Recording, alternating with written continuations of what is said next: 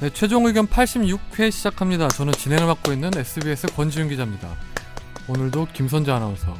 정현석 변호사님 지각이에요. 야, 그 얘기 안 할려 했는데 김선재 아나운서가 하는 바람에 얘기해야 되거든요. 저의 오늘 인사말이에요. 정 변호사님이 제가 생각해 보니까 한 20번 녹음을 하면 18번 정도 지각하더라고요. 두 번이 기적이네요. 90% 아니 90%? 이게 보통 사람은 아니에요, 확실히. 범인이에요 범. 네. 우리 이상민 변호사님은 지각한 적이 없잖아요, 거의. 어, 저야 뭐 그 약속 지킴이 그쵸. 일원동 약속 네. 지킴이로 활동하고 있습니다. 안녕하십니까? 아, 예, 한국을 넘어 세계로 성장하는 글로벌 기업 삼성전자 주주 이상민입니다. 진짜 얄밉다. 부럽다. 나도 삼성 주식 갖고 싶다. 그거 한 주 얼마 한다고요, 그거? 얼만데요? 한 주 얼만데요? 알잖아요. 알면서 얘기하는 거 아닌데. 네. 아닌데요?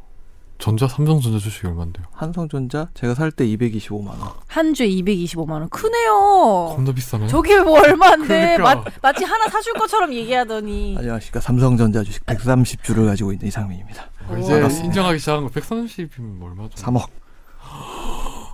그 빨리 빼요. 우리 밥이나 사줘요. 무슨 주식이야. 몰라야 빼지. 그냥 빼, 지금. 이제 샀는데 이상민은 왜 진짜 부자였네요. 종소세 내야 돼. 어, 나 종소세. 진짜 사람이 종합소득세 달라 내야 보인다. 돼. 달라 보이죠. 음. 그죠? 저렇게 옷 양복 입고, 입고 오니까. 삼성전자 주식 가지고 있다고 어. 하니까. 내가 밧줄 티셔츠 입고 이렇게 입고 저는 오니까 아, 그런 주식 하나도 없는데. 저도 없어요. 지금 모으기에 급급한 직장인인데. 네. 근데 주식을 한 번도 사보신 적이 없으세요? 네. 아예 단 한 번도. 펀드 펀드네, 맞죠? 펀드 펀드는 저는 펀드도 안 친구들이 해봤는데. 펀드에서 들어가면 무조건 음. 가입하라 해서 했는데 한 번 그때 뭐지? 브릭스 펀드? 네 음. 어, 그거 하라고 브라질, 러시아 하라고 친구가 미래에셋 들어간 친구가 있어서 했는데 망했어요? 저는 그래서 해놓고 인- 내가 존재하는지도 몰랐어요. 나중에 보니까 이제 뭐 왔더라고요. 그 마이너스 20% 그렇다고 해서 회, 회복 불가네. 어, 그래서 뭐 아유 뭐 그냥 나 그냥 뭐 그냥 그랬죠 뭐 그냥. 얼마 안 됐나 보죠. 여기서 아 저한테 큰 말씀- 돈이죠. 네. 한 50만 원 뗐는데. 여기서 말씀하시는 브릭스 펀드 브라질 러시아 인디아 차이나 뭐 이렇게 해가지고요 이제 신흥 우리 엄마도 그거 넣은 것 개도국 같은데. 예 어머님께서도 지금 마이너스 20% 전 친구가 없어서 그런 거 넣으란 말 안 해서 안 넣어요. 김선재 아나운서가 친구가 없죠. 네. 친구 없어요. 그래서 보험 딱 하나 있어요. 예. 나머지는 적금. 전 무조건 모읍니다. 김선재 아나운서 성격 되게 좋은데 왜 친구가 없지? 근데 지금 아직 친구들이 취직 안 하신 분들이 더 많지 않아요? 그것도 그렇죠. 그렇죠 음, 근데 대학교 때도 친구가 없었어요? 내기는데 친구 많아요. 친구 많은데 약간 그런 거 해달라는 친구 별로 안 좋아해요. 아, 그렇게 사람을 포용할 수 있는 능력이 많진 않아요. 연석이 형이 그래서 좀 해달라고 할 거예요 앞으로 네 아무튼 알겠습니다. 그 청취자 사연이 왔는데 우리, 우리 김선재 아나운서가 읽어주시죠. 네, 골룸의 최종 의견 애청자가 된 자의식의 방황이라고 합니다. 어, 이름이 되게 어, 멋있다. 길고 네. 네, 원래 머니볼만 듣다가 머니볼 업데이트 늦어진 틈을 타서 우연히 저희 걸 접했대요. 현재 역주행함 애청하고 있습니다. 감사합니다. 아우야. 영화 그래비티를 케이블 TV로 다시 보다가 몇 가지 의문이 생겨서 메일 드립니다. 다들 보셨나요? 네. 예, 맞습니다. 내용 설명 안 할게요. 네. 친절하게 설명을 해주셨는데 바로 질문으로 갑니다. 조지 클로니와 산드라 블럭이 산재 혜택을 받을 수가 있을까요? 아. 사고 장소가 우선 지구가 아닌 대기권 바뀌고 보통의 보험은 보험 요건으로 장소를 규정하고 있는데 이 대기권 바뀌라도 유효한지 궁금하고 이거부터 할까요? 덧붙여 주신 게 아니 괄호 읽어야 돼요. 네. 모든 사업장에서 발생한 업무상 재해 사고랑 문구가 있으면 가능할 것 같기도 하시대요. 어. 근데 이거는 인보험이면 사람으로 가는 거 아니에요? 사람이잖아. 아이 진짜 네, 개인 이분, 보험이고 예. 이러면. 이분 되게 재밌는 것 같아. 이런 이런 사연이 오면은 아 참 재밌어요. 그 잠깐 보험이 지구 안에서만 일어나요. 아이 그렇진 않죠. 그러니까 자연재해로 인한 사건 아니면은 산재 될 거고요. 예, 이런 생각을 해본 돼요? 적 자체가 없는데. 돼요, 돼요? 근데 무슨 보험을 들면 되는 거죠? 그러니까 산업재해니까. 산업재해니까. 그 업체에서 네. 산재 산재. 우리나라에서 뭐 가령 뭐, 뭐 나사 우리나라에 나사가 있다. 음. 그래갖고 이제 저 외국 외국이래 이제 뭐냐 그 우주 정거장에 정기적으로 나가고 막 이렇게 수리도 하고 거기서 6개월씩 체류하면서 일하다가 거기서 이제 손가락 뽕 하고 다쳤다. 그럼 산재가 될까요 안 될까요? 돼야 될 것 같긴 해요. 그렇죠. 돼야 될 것 같죠. 돼야 될 것 같긴 해요. 음. 그럼 그 다음 질문으로 가보세요. 산드라 블록은 영화를 보면 허블 망원경 수리를 위한 임시직이고 올 때인데 이게 조지 진짜 클로니는 웃겨. 이것까지 분석을 다 하셨다는 게 난 너무 놀라워. 난 이걸 보면서 이런 생각을 한 적이 없거든요. 그러니까 이분 되게 만나 뵙고 싶네요. 재밌네요 정말. 아, 조지 클로니는 정식 조종사, 즉 정규직으로 보입니다. 둘의 위치가 이럴 경우 산재상의 보상 차이는 없는 거겠죠? 같은 위험을 감수했는데 고용 형태 차이로 다른 대우를 받는 건 부당해 보입니다. 아, 가령 여기서 이제 산드라 블록 선생님께서 이제 개인 사업자 등록을 하고 어, 그 프리랜서 계약을 맺어가지고 3.3% 어, 떼고 저, 계신. 떼고 이렇게 막 돈을 받는다 이런다면 또 이제 모르겠지만 어, 산재 혜택을 받으실 수 있을 비정규직 같은 것으로. 경우에는 4대 보험 안 될 수도 있잖아요. 어, 기본적으로 거의 다 됩니다. 아, 그래요? 대부분 다 되고요. 어, 이제 한 주에 20시간 이상 근무하고 뭐 이런 네. 사람들은 전부 다 산재보험, 4대 보험 아 가입 그래요? 돼 있어요. 예. 어. 아르바이트로다로 그리고 산재보험 되게 돼 우주 있습니다. 우주 원칙적으로요? 가면은 해줘야 그러니까 우주가 하는데 우주 가면 안 해주면 4대 보험 정도는 해줘야 되지. 해줘야 되지 않아? 5대 보험도 해주겠다. 왠지 해줄 것 같아요. 개인 의료 아, 그렇구나. 음. 보험 정도도 해줘야 되는 거 아니에요? 네. 그래서 재밌는데. 그러면 저기 정규직과 비정규직이라고 이렇게 나뉜다면 실제로 보험 수령액이 달라질 수 있는 거예요? 그건 아니죠. 그러면 그건 그건 아닙니다. 어차피 뭐 다친 정도에 따라서 액수가 음. 책정이 되는 거잖아요. 예, 가령 5인 이상 사업장이 아니었다면 모르겠는데 이 조직이 그래도 다섯 명은 되겠죠. 그렇죠. 명색이 뭐 우주 사업을 하는데 뭐 돈이 많겠죠. 아니 뭐 SPC 하나 만들어 놓고 이제 저 조지 클루니가 바지 사장이고 나머지는 다 프리랜서로 돌린다 이러면 모르겠지만 네, 세 그건 아닐 번째 겁니다. 질문 넘어가시죠. 사고 원인이 의도치 않았지만 러시아로부터 발생된 것입니다. 아까 위에서 요약을 하면 사용하지 않는 러시아의 우주센터를 러시아가 미사일을 보내 폭파시키고 그 파편물이 궤도를 돌려서 위기를 초래하게 되는 내용인데요. 여하튼 이러할 경우 산재보험 주관기관이 러시아에게 구상권을 청구할 수 있는지 궁금합니다. 아, 구상권을 청구하기는 좀 어려울 것 같고요. 구상권 왜요? 왜 밝히, 네. 러시아가- 밝혀내면 되지? 러시아가 책임이 없거든. 왜 러시아 책임이 없어요? 러시아 러시아가 이 저 산업재해가 일어나는 데 있어가지고 직접적인 인간관계 왜 뭔가 이게 자기네가 뭐 한 게 없는데 이 건수 자체가 뭐냐 이 조지 클루니 아저씨가 실수하면서 일어난 게 또 있잖아요. 음. 제가 정확히는 기억 안 나는데 러시아 측 책임이 없는 걸로 생각하는데 예, 푸틴 선생님한테 물어보고. 근데 그럼 조지 클루니가 잘못했으면 조지 클루니한테는 구상권을 청구할 수 있나요? 그, 돌아가신 분 지금 우주 마음 바깥으로- 아프게 돌아가시긴 했는데 우주 여하튼 바깥으로 살아 계신다면 예, 동동동, 동동동 떠가신 분 지금 살아 계실 수도 있어요. 그럴 여지가 있지 않나요? 예. 산소통 없이 날아갔잖아. 네 알겠어요. 뭐 이티를 만날 수도 있죠 뭐. 아무 말이나 아니면 그 가오갤에서처럼 다른 그 행성으로 가고 막 어때요? 맞아요. 마지막 아, 질문은 네. 산드라 블럭이 지구로 돌아올 때 허락 없이 러시아 인공위성으로 이동하게 되고 또 중국 인공위성으로 갈아타서 지구로 귀환합니다. 이럴 경우 무단 점유 및 재물 손괴에 해당된다고 보여집니다. 말투가 되게 전문적이죠. 음. 과연 러시아와 중국은 미국 정확히는 나사에게 배상 책임을 물을 수 있는지 궁금합니다. 이게 뭐 구- 사실 이 정도면 인류애적인 관점이나 아니면 뭐 인간의 보편적 정- 정서에 따라서 이 정도는 허용해줄 것 같은데 굳이 걸라면 걸 수 있죠. 아니 근데 긴급 피난이라는 예전에 우리가 저희가 얘기를 한 적이 있- 있거든요. 위법성 조각 사유라고 해서 형법상의 위법성 조각 사유로 이제 긴급 피난 정당방 이런 얘기를 한 게 있는데 민법상에도 사실 750조 이하의 똑같은 내용이 포함되어 아, 있기는 그래요? 해요. 예.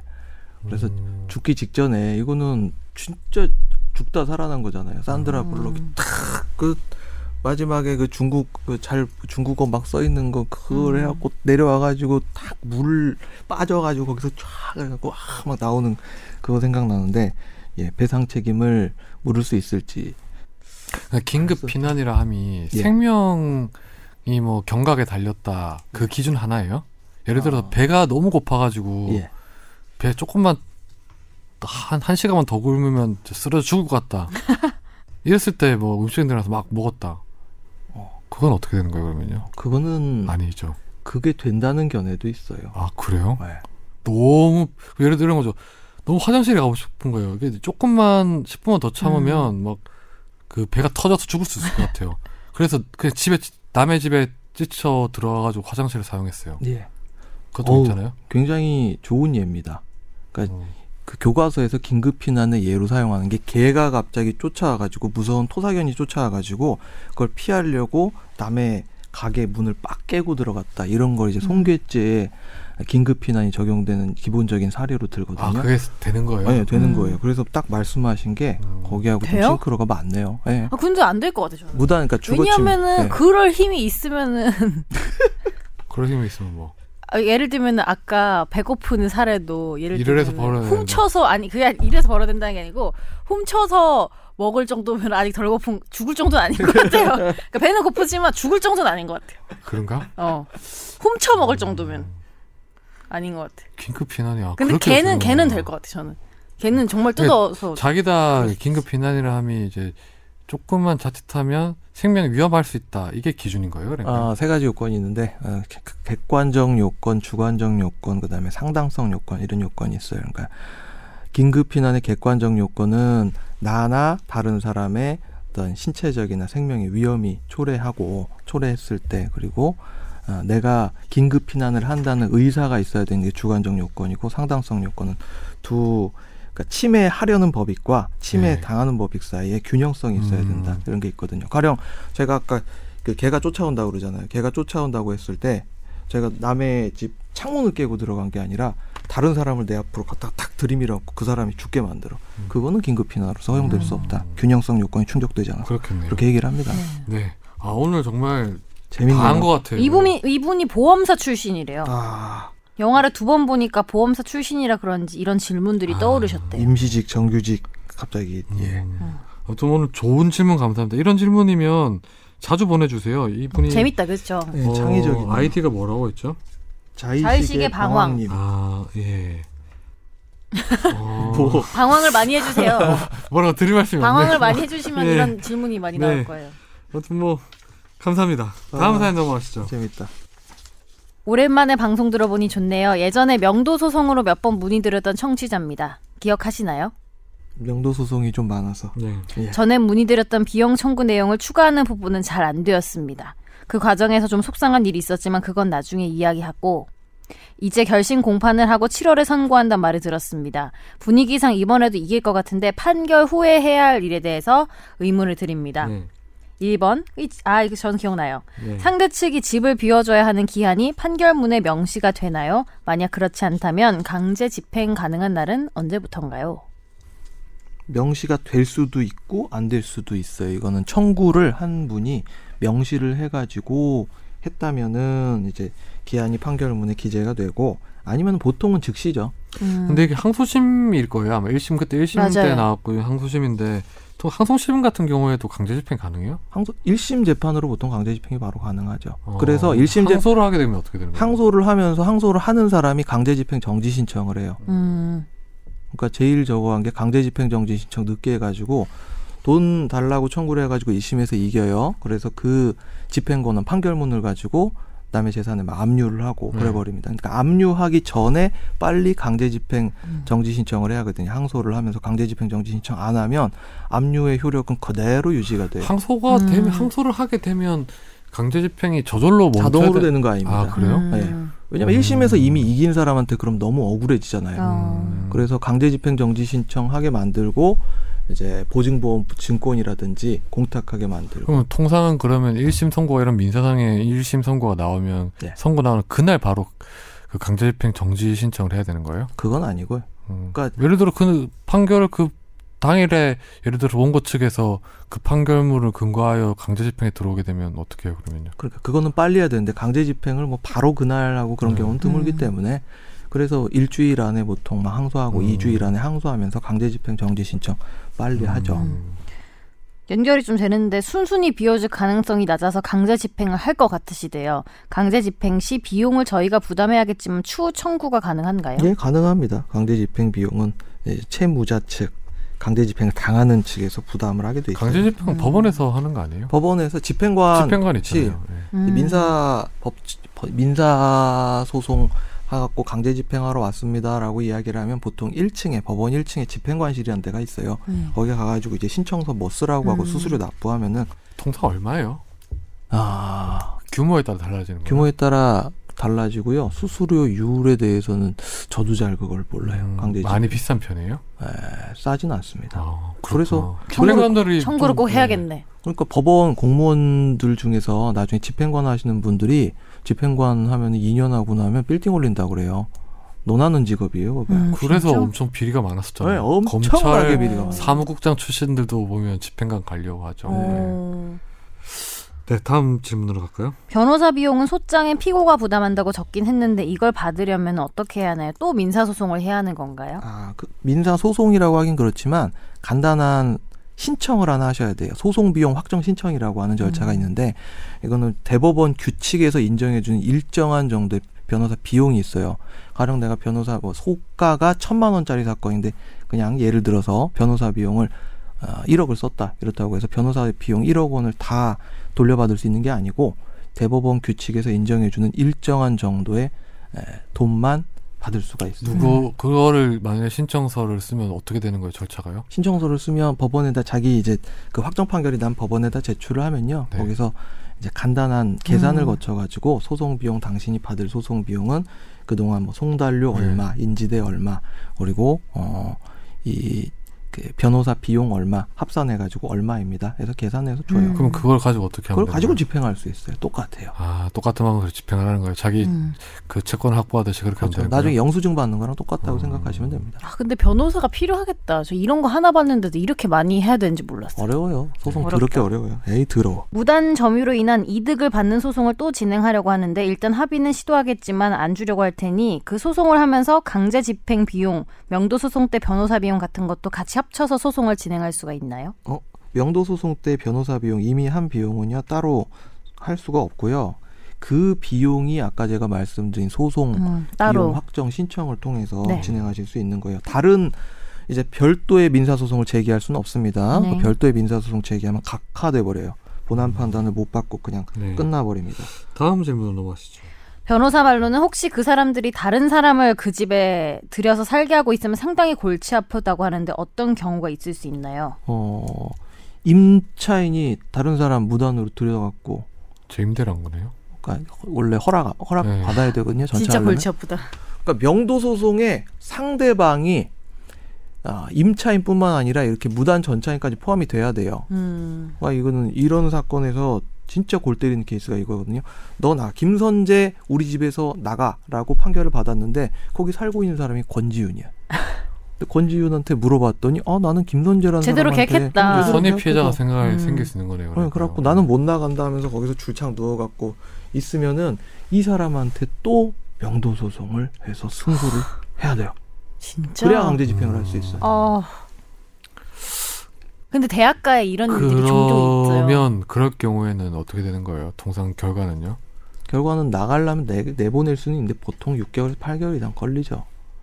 이 사람은 그러니까 이 사람도 피해를 보는 어. 거예요. 그러니까 이게 권지윤도 그러니까 피해를 제가 보는 예를 거야. 들어 뭐 조금 전에 든 사례로 보면 저는 이제 선의 피해자가 되는 거잖아요. 저야 예. 정당한 계약금을 내고 했으니까 이 경우에 그러면 원래 집주인이 저를 상대로 다시 이제 명도소송을 제기했을 경우에는 예.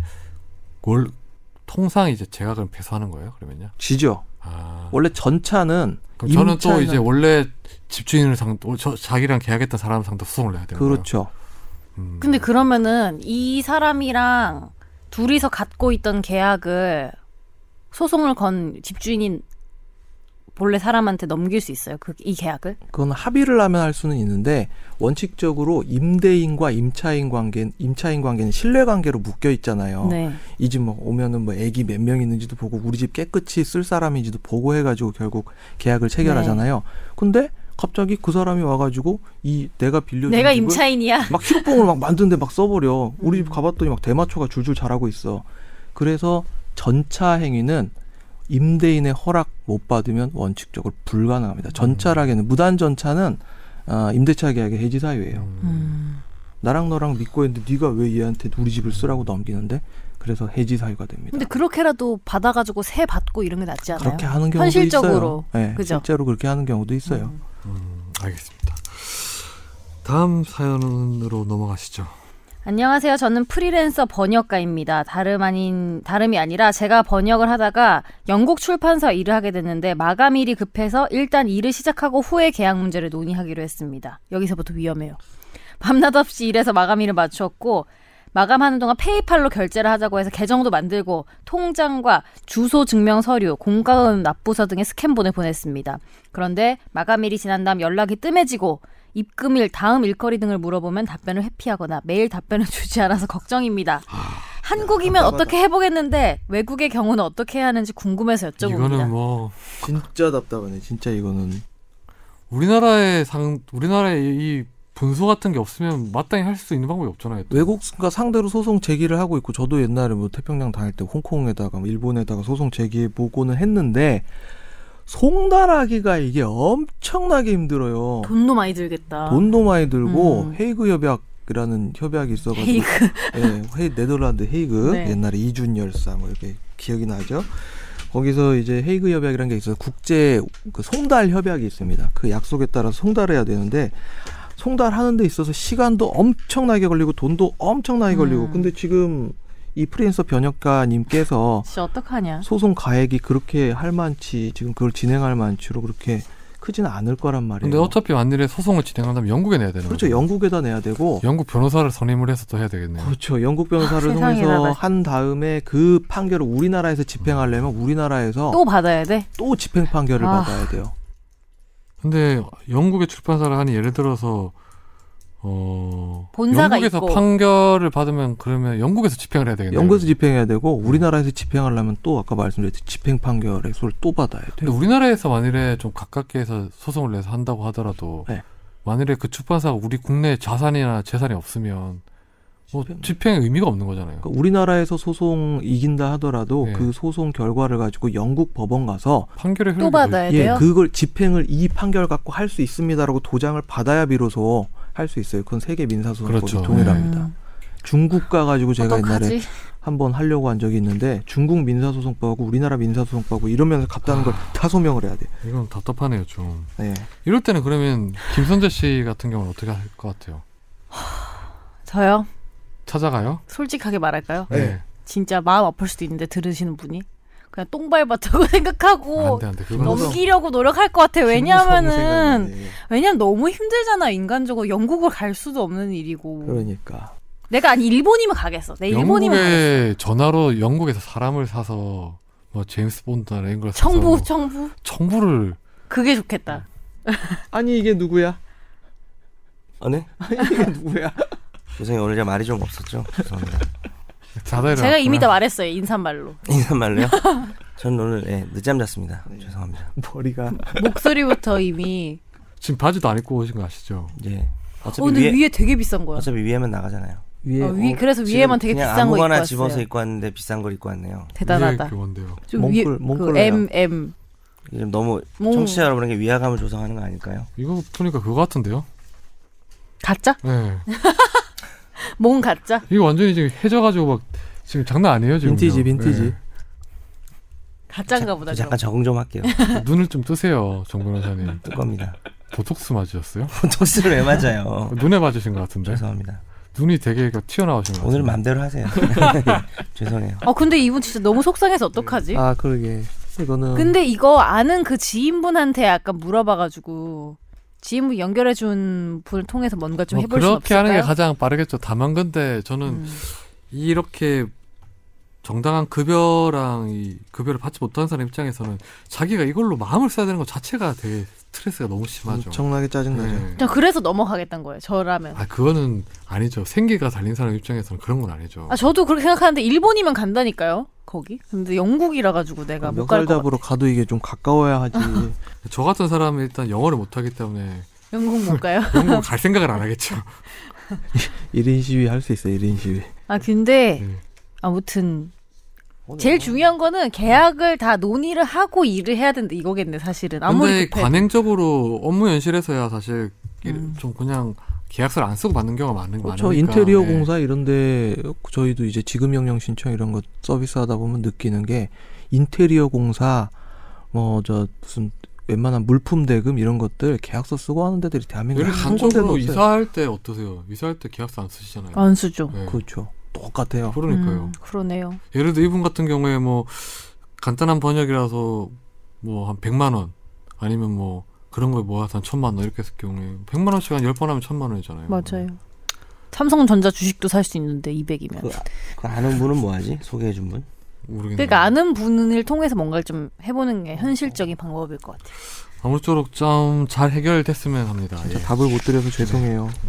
죄송해요. 제가 괜히 마음을 아프게 했어. 김무성 같았어. 아까. 죄송. 아 제가요? 아니에요. 그런 건 놀로 아니었어요.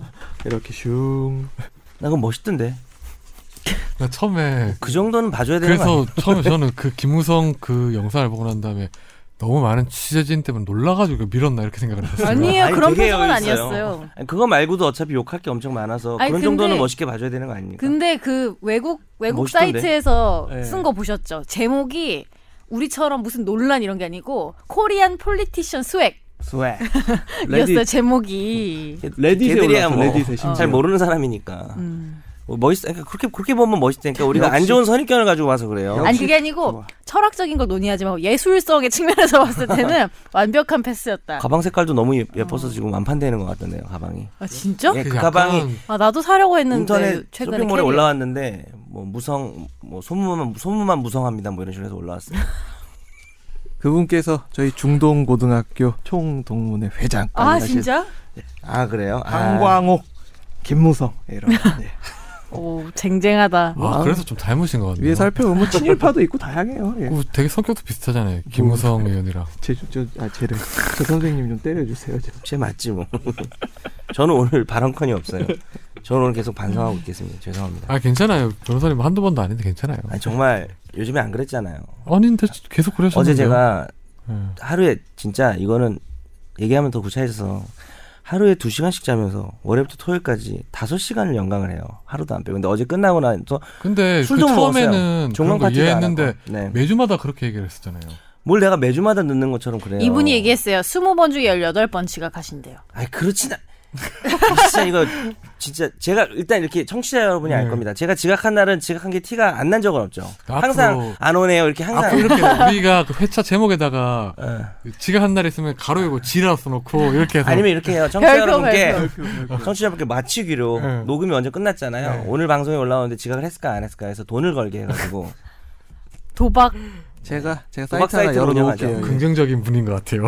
늦는다의 1.15 대 1. 아, 근데 저는 지각하는 게 그러니까 안, 네, 가끔은 그렇죠. 안 네. 넣었을 때 배당이 큰 거지. 나, 나쁘지 않은 게 왜 이렇게 좀 캐릭터가 만들어진 프로그램들을 보면은 우리 이런 거 다 승화할 수 있어요. 예를 들면 오히려 아, 저도 소재가 좋아요. 돼. 근데 어. 정 변호사님 같은 경우는 만들어진 캐릭터는 아니에요. 원래 타고난 캐릭터지. 아, 저는 이 캐릭터 만들려고 얼마나 애쓰는지 몰라요. 근데 네. 방, 제가 방송 한 5분, 소재가 돼요. 한 5분 정도 지각으로 만들려고 그러는데 잠깐 이거 조절을 못 해가지고 이렇게 오늘같이 20분 지각하고 네, 20분. 괜찮습니다. 예. 죄송합니다. 네. 포기한, 전혀 안 듯- 괜찮은 것 같아요. 포기한 듯이 괜찮다고 하지 마세요. 야 여의도에 이사 갖고 앞으로 안 늦겠다고. 하기. 그러니까 죄송한데 지금 오는데 딱 눈을 딱 뜨고 여기까지 오는데 음. 18분 걸렸어요. 음, 알고 있어요 지금. 딱 차림이 그러니까 11시에 일어난 거야. 지금 청취자분들 안 보여서 그렇지 지금 그 사각 팬티를 입고 오셨잖아요. 그래가지고 딱 보면 삼각이거든요. 야 내가 사각 무슨 아니거든요? 타이거 마스크야? 사각 팬티 입고 오게? 삼각이거든요. 딱 모습이 이제 아침에 담배가 너무 급해서 깬 거야. 그래서 빵 앞에 나왔고 담배 다 먹고. 정말 정말 방송국에서는 조심해야 될 것 같아요. 뭐 하나를 잘못하면은 아니 근데 형이 한번 방송 이렇게 나가버리면 형이 1층에서 올라올 때 네. 제지 안 당하셨어요 진짜. 아 근데 농담 아니고 요렇게 입고 온 날은 꼭 한 두 번씩 되물으세요. 누구라고요?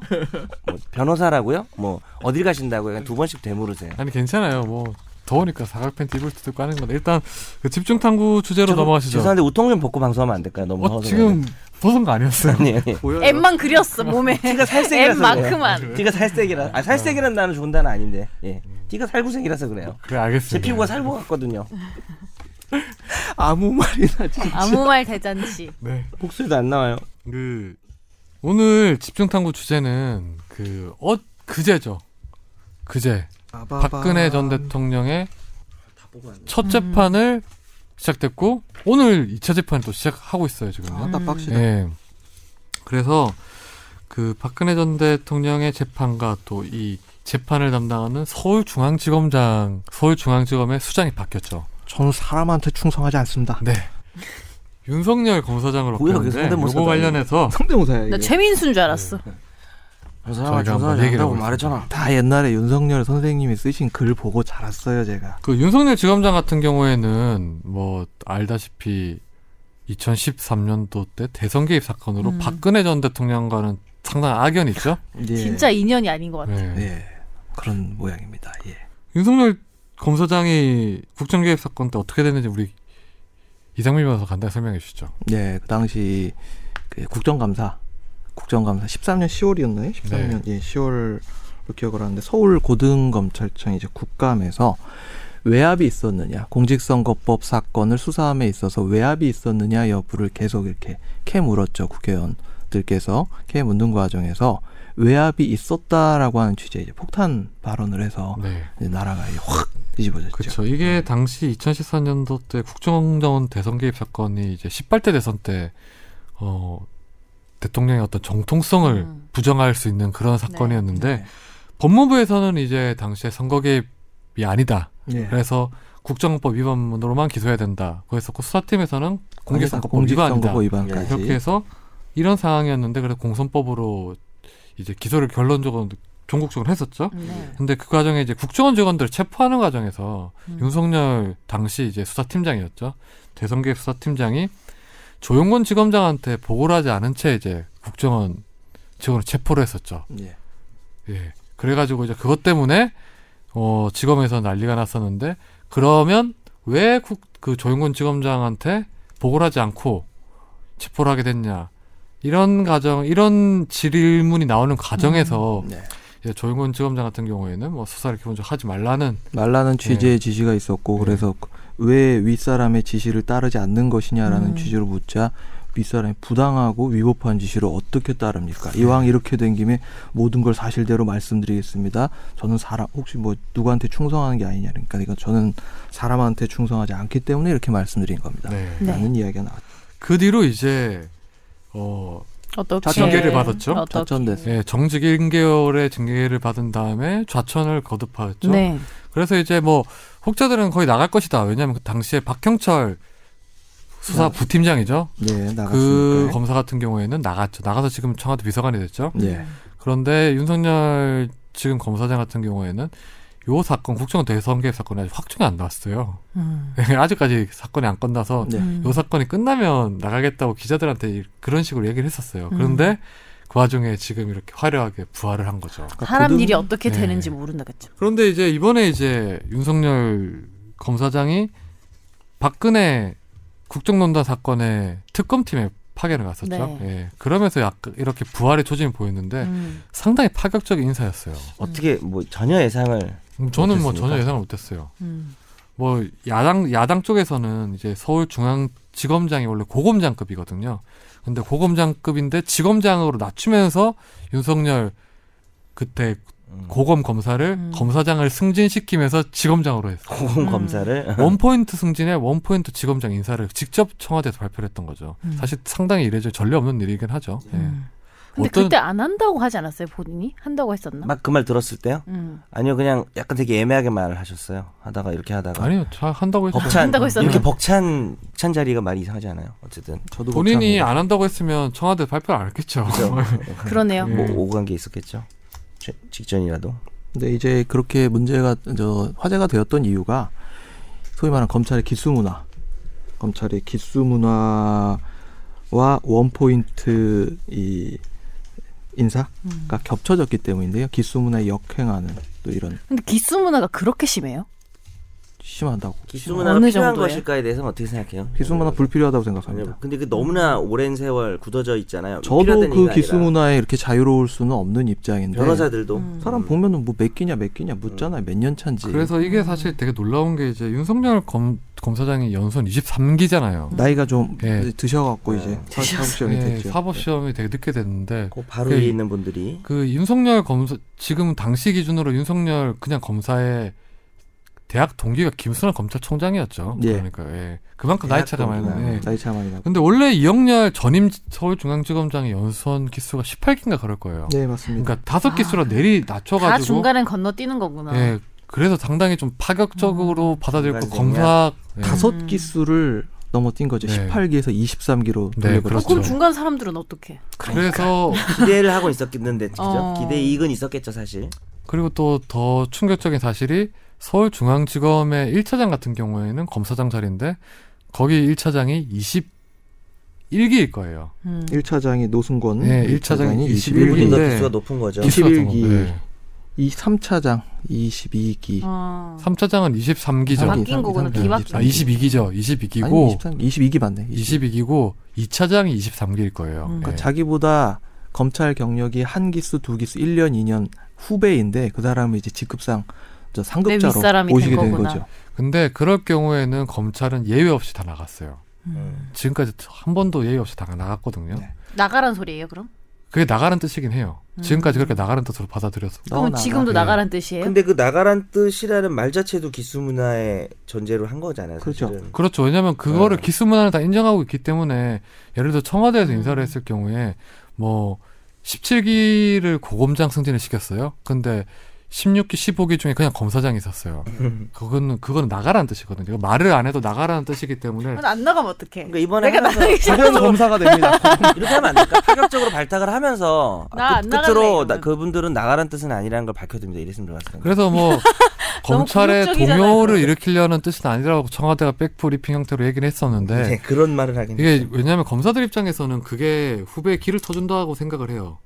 어, 오히려 자기보다 또, 음. 후배가 고검장을 승진했을 네. 경우에는 그래 이거는 이렇게 하는 뜻이라 나가요. 아무 군말 없이 음. 다 나가요. 그러니까 이게 네. 공기업뿐만 아니라 사기업에서도 마찬가지인데 소위 말하는 기수로 뽑는 거 이제 공채 몇 기 몇 기 몇 기 이런 식으로 뽑는 데들에선 이제 저희도 정도의 그런데? 차이만 있을 뿐 그런 식의 문화는 다 존재하고요. 특히 검찰 조직 같은 경우에는 검찰청법에서 뭐 지금은 없어졌다 공식적으로는 없어졌다고 얘기를 하지만 검사 동일체 원칙이 존재한단 말이에요. 네. 검찰총장을 정점으로 한 피라미드형 조직에 이제 행정 조직의 완전 동일성을 유지하기 위한 그런 법적 권한이 부여되기 때문에 옛날 자기가 데리고 있던 사람이 음. 하급자가 상급자로 바뀐다. 이러면 심정적으로 굉장히 좀 거북해지잖아요. 네. 음. 근데 조직이 생계 굴러가게 때문에 안 나가는 수도 있잖아. 아니요 안 저희들이 나간다고. 걱정할 필요 없는 건 법조인들이에요. 우리보다 그러네요. 내가 다잘살 괜한 거예요. 걱정을. 예. 근데 이제 뭐 그 이후에 법무부 차관이나 대검 차장 같은 경우는 뭐 20기나 19기를 임명을 어, 했다라는 점은 뭐 조금 그렇죠. 그런 걸 안정을 통해서 깨겠다. 안정을 깨하는 건데 저는 이 부분을 좀 한번 또 우리 두 법조인 어떻게 생각하시는지 윤석열 검사장을 그냥 검사에서 검사장으로 승진을 따로 혼자만 시켜가지고 청와대에서 발표해서 지검장 자리에 앉혔다. 지검장도 고검장에서 그냥 검사장과로 낮춘 다음에 요거는 좀 뭐 바람직한 인사라고 보시나요? 어떠신가요? 어떠십니까? 뭐 얻는 게 있고 잃는 게 있겠죠. 당연히 뭐 하나만 한 소린지 모르겠지만은 뭐 어, 기수 문화 예를 들어서 뭐 기수 문화를 파괴해야 되는 건 맞는데 이렇게 그리고 이제 이렇게 이런 인사를 함으로써 얻는 부분이 많다고 생각해요. 저는 어. 음. 개혁 의지를 보여줄 수 있고 또 실제로 개혁을 추진하기가 뭐 좋은 환경이 만들어지는 일환이라고 생각을 하는데 좀 기대했던 사람 그러니까 기대 그 동안에 내려오던 거에 대해서 이제 기대액이 있던 사람들도 있으니까 검찰 내부에서는 좀 많은 이야기가 있더라고요. 지금 네. 뭐 주변에 있는 사람들 얘기 들어보면 이상민 변호사님 은 어떠세요? 뭐 좀 지켜봐야 될 것 같은데요. 저는 일단 검사장 직선제 좋아하고, 그러니까 검찰총장을 정점으로 한 검사 동일체 원칙 자체를 저는 안 좋아하는 사람이기 때문에 음. 이 이제 뭔가 이렇게 원 포인트로 뭔가를 하는 거 자체가 저는 사실 제 개인적으로는 그렇게 썩 좋아하진 않아요. 네. 근데 지금 말하는 도중에 잠깐 여자한테 전화가 온 것 같아요. 권진 기자님. 네. 모르겠어요. 아니, 뭐, 뭐, 모르는 어, 번호로 모르는 분데 받았다가 여자 목소리가 지금 혹시 들어가지 않았어요? 네. 정경윤 기자님 아니면 바로 정경윤 기자님 모르는 여기서 번호면 그것도 문제예요. 정경희 선배 왜 나요? 제가 비디오 모그에 그렇게 리프를 달고 제가 그저 비디오 모그 할 때 이렇게 방송 중에 이렇게 통화하는 거는 저는 아니 좋아 저는 보이진 전화를 않아요. 끊는 듯 켜졌더라고 지금. 여자분하고 그렇게 방송 중에 아 근데 통화를 지금 윤석열 검사장 같은 경우에는 뭐 이상민 변호사님 말씀하셨지만 원 포인트 승진을 시켰다는 부분에 음. 대해서는 본인은 동의하지 않아요? 아 저는 그렇게 뭐 검찰의 충격이 좀 필요하다고 생각을 해요. 이 정도에 근데 이런 종류의 뭐 이런 종류의 충격이긴 충격도 한데 필요하다. 과연 윤석열 지검장이 그럼 적임장가의 부분에 대해서 좀 달리 해석할 수 있는 것 같아요. 어 다르게 해석하나요? 예. 뭐 일단 그리고 저는 검찰 개혁을 하려면 사실 개혁이라는 게 조직원들이 같이 갈 수 있는 개혁이 돼야지 성공할 수 있는 거잖아요. 그러니까. 성공한 개혁을 만들려면요. 이게 그냥 검찰을 없애려고 하지 않는 이상은 다 검사들이 같이 갈 수 있는 음. 개혁을 해야 되는 게 맞다고 봐요. 그렇다면 외부자의 시선만으로 볼 게 아니라 내부자의 시선도 좀 필요하다고 음. 봐요. 저도 검찰 개혁을 아유, 그렇죠. 상당히 좋은 얘기네요. 예, 주장하는 그, 그동안 계속 주장해 왔었던 기자 중에 한 명인데 근데 저는 이 인사가 사실 그런 메시지가 있다면 그럼 검찰에 있는 모든 사람들은 기존에 있었던 검사장들이랑 검사 다 나쁜 사람이다라는 메시지를 전달하는 인사라면 잘못된 인사라고 봐요. 음, 예. 충분히 그거는 네. 그건 적극 동감을 하고요. 네. 근데 저는 사실 일반 국민 입장에서 봤을 때는 되게 지금 현 정부가 이런 그러니까 잘 일을 잘 못한다는 게 아니고 보여주기도 굉장히 잘하는 것 같아요. 그러니까 일반 국민이 봤을 때도 굉장히 세다. 이거는 개혁이다 이렇게 내가 느껴 체감할 수 있을 정도로 좀 강하고 상징적인 것들을 좀 이것뿐만이 아니고 많이 보여주는 이것도 약간 그런 차원이 좀 큰 것 살짝, 같아요. 똑같은 살짝 이야기는- 지금 예. 비판하는 거 아니에요? 아니 비판한 거 아니 아니에요? 근데 네. 똑같은 이야기인데 그러니까 소위 말하면 비판하는 거 멱살 잡고 이제 끌고 와야 될 때가 있잖아요 사회 개혁의 물결을 근데 멱살 잡혀서 끌려가는 사람 입장도 봐야 되긴 봐야 된다는 거죠 그쪽에서도 스스로 걸어갈 수 있는 기틀을 마련해 줘야지 너는 내가 멱살 잡을 테니까 여기 따라와 이러면 반발 네. 생겨요 그러면 항상 실패가 하더라고요. 저는 검찰 개혁에 성공하길 바라기 때문에 그렇게 너무 내부 구성원들 반발이 큰 거는 개혁에 성공한 적이 없더라고요. 네. 예, 그래서 근데 좀 지금 좀 내부 반발이 좀 큰 상황이에요. 허리에 있는 사람들에 대해서는 음. 좀 생각이 다양하죠. 왜냐하면 그 검찰에서는 우리 전에 이상민 변호사님도 말씀하셨지만 저는 그 소위 인성열 검사장 같은 특수부 검사들이 사실 다 국민들 입장에서 검사로 보는데 검찰을 음. 그렇죠. 드러나지 지지하고 않은 검찰을 지탱하는 대부분의 형사부 검사들인데 이 검사들은 정말 열심히 일하거든요. 음. 사실 저는 개인적으로 따지면 윤석열 검사장보다 훨씬 더 열심히 일하는 사람들이거든요. 근데 그런 사람들은 약간 소외시킨 채 음. 그 마치 정의의 상징처럼 윤석열 음. 검사장을 스타를. 한다면 저는 그런 메시지를 주는 거라면 좀 약간 방향이 좀 약간 잘못되지 않았나 생각을 다른 해요. 방법도 있을 수 있지 않았을까. 아. 예, 그런 메시지가 아니라면 윤석열 검사장이 상징성이 있는 인물이긴 하니까 그리고 또 나이가 좀 있으셔가지고 네. 어. 조금 저게 좀 덜한 게 있긴 해요 아, 충격파가 좀 덜해. 예. 예. 기수는 파괴했는데 아. 나이는 파괴를 못한 네. 거예요.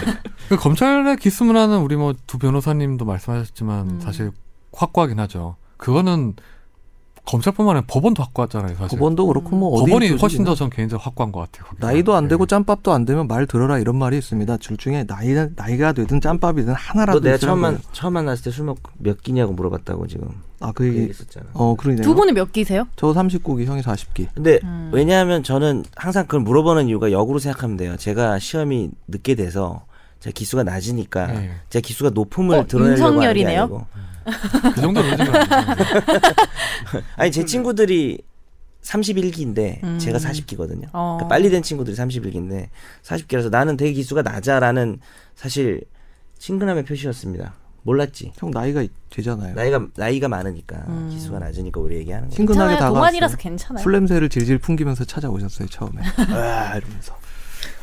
뭐이 기수 문화가 뭐 잘못 좀 뭐 원래 기수 문화가 생겼던 게 나쁜 취지는 아니었겠지만 지금은 많이 변질되긴 했죠. 음. 예. 지금 정여선 변호사님이 하품을 하면서 이제 그래서 옷을 들어올리면서 하품하시네요. 배를 보이면서? 예. 옷을 벗고 싶으세요? 아니 아까 벗고 있다면서요. 아니 아니, 바지 벗고 있었잖아요 그때. 는 아. 네, 저는 정식으로 인권위에 재수할 예정입니다. 하여튼 우리 제 속살에 윤석열 대해서. 지검장이 네. 검사장이 서울중앙지검장에 취임을 했고 취임을 했는데 취임한 다음 날에 공교롭게도 박근혜 전 대통령 첫 재판이 있었어요. 아, 진짜 인연이 어제였죠. 아니다. 어제 우리 녹음 기준 어제였죠. 네. 근데 뭐- 뭐 윤석열 검사장이야 조금 전에 말씀드렸다시피 박근혜 정권에서 좌천을 거듭했던 인물이고 박근혜 전 대통령을 박근혜 전- 전 대통령 관련 특검팀에도 있었던 음. 예. 예, 수사 대선 팀장. 개입도 수사를 했죠. 특검 여기 국정농단 사건을 또 수사를 했던 정말 악연 중에 악연이죠. 예. 그래서 어제 이제 재판이 있었는데 뭐 일각에서는 윤석열 지검장이 원래 임명 배경에는 이제 국정농단의 공소 유지를 잘해라는 지지도 있었다고 청와대에서 발표를 했었어요. 네. 그래서 어제 재판에 윤석열 검사장이 직접 참석을 할 것이다라고 얘기가 있었어요. 근데 실제로 확인해 보니까 진짜 나가려고 했었어요. 음. 근데 참모들이 말려가지고 어. 지검장이 전례 없다. 직접 재판에 간 적은 그리고 사실 윤석열 검, 검사장이 검사 때 제가 재판을 하는 걸 많이 봤어요. 근데 수사를 잘하는 것과 재판을 잘하는 건 별개예요. 예, 그건 확실한 것 같아요. 그건 변호사님도 더 잘하실 거 수사 아니에요. 검사랑 예. 네. 공판검사 예. 다르죠. 공, 이제 재판 받으시는 분들이 이제 재판을 미국 드라마 이런 걸 많이 보시고 사이다. 어. 사이다 재판. 그런 식으로 생각하는데 실제 화내고. 가가지고 재판 보면은 그렇죠. 웃기죠. 검사들이 그 일어나서 공소 사실 발표하잖아요. 근데 이게 보- 화면을 보여드릴 수가 없는데 딱 일어나서 이렇게 얘기하는 게 아니라 보통 약간 그 엉덩이만 들어요. 그러니까요. 그러니까 엉덩이 살짝 들고 팔, 팔- 손 이렇게 잠깐 올려. 네. 뭐뭐 해서 아, 좀 뭐뭐 멋이 해서 뭐뭐 없네. 음. 뭐로 해주시기 바랍니다. 그리고 바로 앉아요. 얼굴도 안 보고 서로. 기사공소하신 2014년 4월 막 17일 정현석이 종이 피고인 던, 정현석이- 던지고 이래야 되는 거 아니에요? 네. 재판장님 이런 종이 던지고 막 그런 사람 없어요. 그리고 막 이런 맨날 거 하면 증인은 법정 문을 열고 들어오잖아요. 음. 저기 증인이 들어옵니다. 하면서 딱 들어오고. 그렇죠. 그럴 일이 그러면 안 되는데 재정 증인이라 그래서 갑자기 이렇게 들어오면 안 되거든요, 증인이. 음. 아무튼 뭐 어제 이제 그 첫 재판이 있었는데 박근혜 전 대통령이 출석하는 장면을 보셨나요 혹시? 어, 비디오 목으로 봤다니까 리플이 아, 열심히 본인이 나왔다니까. 정경윤 기자랑 둘이서 또 했잖아요. 네 그때 했었죠. 근데 얼굴이 확실히 이게 수감 생활을 하게 되면 얼굴이 확 상하긴 하더라고요 사람이. 그렇죠. 아니 근데 여자분은 화장 못해서 그런 게 또 그런가? 있죠. 네. 요즘 수감 생활 했어요? 아니 저는 수감 생활을 했던 사람을 여러 번 만나봤는데 본인을 봐야죠. 아, 하여튼 네. 근데 저는 되게 흥미로웠던 게 저만 그렇게 느꼈는지 모르겠는데 이렇게 뉴스 화면에는 투 투샷 투샷이라고 해야 되나? 하여튼 최순실, 박 전 대통령 이렇게 양쪽이 잡히는데 되게 한쪽은 되게 힘들어 보이는데 한쪽은 되게 쌩쌩해 보여가지고 저만 최순실 씨 그렇게 같은 느낀 경우에는 건가요? 처음에 구속됐을 때 얼굴이 안 좋았었는데 지금 11월 달부터 첫 재판에서 지금 몇 달이 지나 다섯 달이 지났어요. 그러니까 적응을 한 거예요. 네. 음. 아 다섯 달 차이가 이렇게 네. 머리 크구나. 스타일도 뭐 하나 만드신 것 같아요. 그렇죠. 예. 자기만의 편한 스타일로. 법무부 짬밥도 짬밥이니까. 네. 어제 그렇게 그 박근혜 전 대통령이 재판을 받았던 서울중앙지법 대법정 417호 그치. 법정이죠. 거기는 이제 전에 전두환 씨랑 노태우 씨도 재판을 받았던 곳이잖아요. 예. 그런가요? 예. 박근혜 거기가 대통령. 대법정인데 역대 이제 전직 대통령이 세 번 기소가 됐는데 세명 다 전부 다 거기서 음. 재판을 받게 되는 거죠. 예. 근데 이제 전두환 씨랑 노태우 씨 같은 경우에는 뭐 영상을 여러 번 봐서 알겠지만 수의를 입고 있었잖아요. 네. 예. 예. 근데 박근혜 전 씨. 대통령은 뭐 사복 차림이었죠. 사복에 배지를 달고 예, 수인 그렇죠. 배지를 달고 나갔죠. 그게 보니까 99년도에 그렇죠. 어, 미결수 같은 경우에는 확정된 범죄자가 아닌데 인권 침해 소지가 있다 해서 안 입어도 된다. 네, 안 입어도 된다 안 입어도 바뀌었죠. 된다. 근데 예. 일부러 일부러 입는 사람들도 많아요. 그렇죠. 어, 왜냐하면은 전략적으로? 어, 그쵸. 저희가 네, 옛날에 반성의 그 의미로 반성하고 예. 있다. 어차피 죄가 네. 인정되는 상황에서는 뭐 어제 재판에서 박근혜 전 대통령이 음, 반성을 안 한다는 얘기네요. 지금 사복을 입고 어떻게 나온 거. 혐의를 인정을 안 했죠? 모두 부인을 해가지고요. 네. 증거 목록 중에 이제 예, 160개에 가까운 증거들을 모두 부동의를 해서 증거를 부동의한다는 의미가 뭐냐면 검찰이 사건을 조사해 와가지고 특히 뭐 김선재의 진술을 받아가 진술 조서란 걸 만든단 말이에요. 문답서를 만들어 놓는데 이 문답서의 내용을 나는 인정할 수 없으니까 이 문답서에 답을 한 사람 나와서 내가 반대 신문을 하겠다라는 음. 의미라고 생각을 하시면 돼요. 음. 그러니까 어. 150명 해야 됩니다. 제사, 제3자들이 그 사람의 혐의를 얘기한 거가 이제 서면으로 있는 거잖아요. 그렇죠. 음. 근데 법원에서는 그걸 서면으로 보는 거니까 네. 이거 서면 그대로 그냥 동의하냐라고 했을 때 부동의를 하게 되면 그 사람들 이제 불러야 되니까 음. 저도 지금 형사 사건을 하나 하고 있는데 예.